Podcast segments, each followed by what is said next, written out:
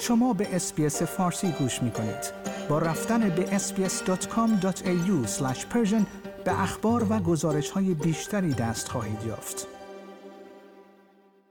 پارلمان اروپا مسئله مسمومیت سریالی دانش آموزان در ایران با گاز را در چهارشنبه آینده به بحث می‌گذارد و درباره آن جلسه برگزار می کند. خانم نیومن عضو پارلمان اروپا از آلمان با اعلام این خبر در توییتر خود نوشت که این بحث فرصت مهم دیگری برای افزایش آگاهی در خصوص سرکوب مردم ایران و مقاومت شجاعانه آنها را فراهم می کند و به دنبال آن قطعنامه صادر خواهد شد. پیشتر سخنگوی وزارت خارجه آمریکا آمریکا نت پرایس روز دوشنبه در یک کنفرانس خبری در واکنش مسموم سازی سریالی دانش آموزان در ایران گفته بود مسموم کردن دانش آموزان دختر بیوجدانی است و باید فورا متوقف شود.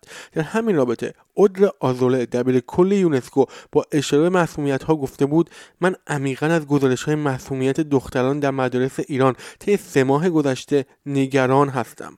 در ماه گذشته تعداد زیادی از مدارس دختران در ایران مورد حملات گازی قرار گرفتند. به گفته مقامات رسمی این موضوع منجر به این شده که بیش از 5000 دانش آموز در 230 مدرسه با مسمومیت درگیر شوند. در همین راستا 240 تن از کنشگران سیاسی ایرانی این هفته در نامه‌ای به دبیر کل سازمان ملل خواهان اعزام هیئت حقیقتیاب به ایران شدند.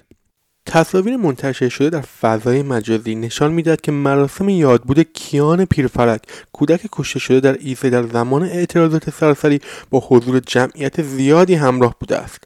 در این مراسم این جمعیت علیه جمهوری اسلامی شعار دادند. همچنین دیروز میسم پیرفرک پدر کیان که در اعتراضات آبان ماه در تیراندازی مأموران به خودروی آنها به شدت زخمی شده بود پس از حدود چهار ماه برای اولین بار پس از کشته شدن فرزندش به شهر خود ایزه بازگشت و به مزار فرزندش رفت. وزیر دفاع ایالات متحده آمریکا و نخست وزیر اسرائیل روز پنجشنبه در اورشلیم به گفتگو درباره تهدیدهای جمهوری اسلامی در منطقه و لزوم افزایش همکاریها برای مقابله با آن پرداختند.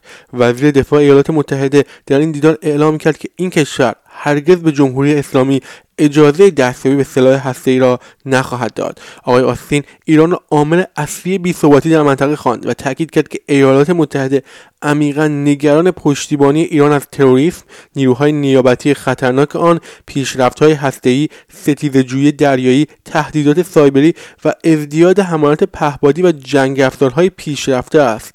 آنها همچنین نسبت به عمیقتر شدن همکاری نظامی استراتژیک ایران و روسیه ابراز نگرانی کردند.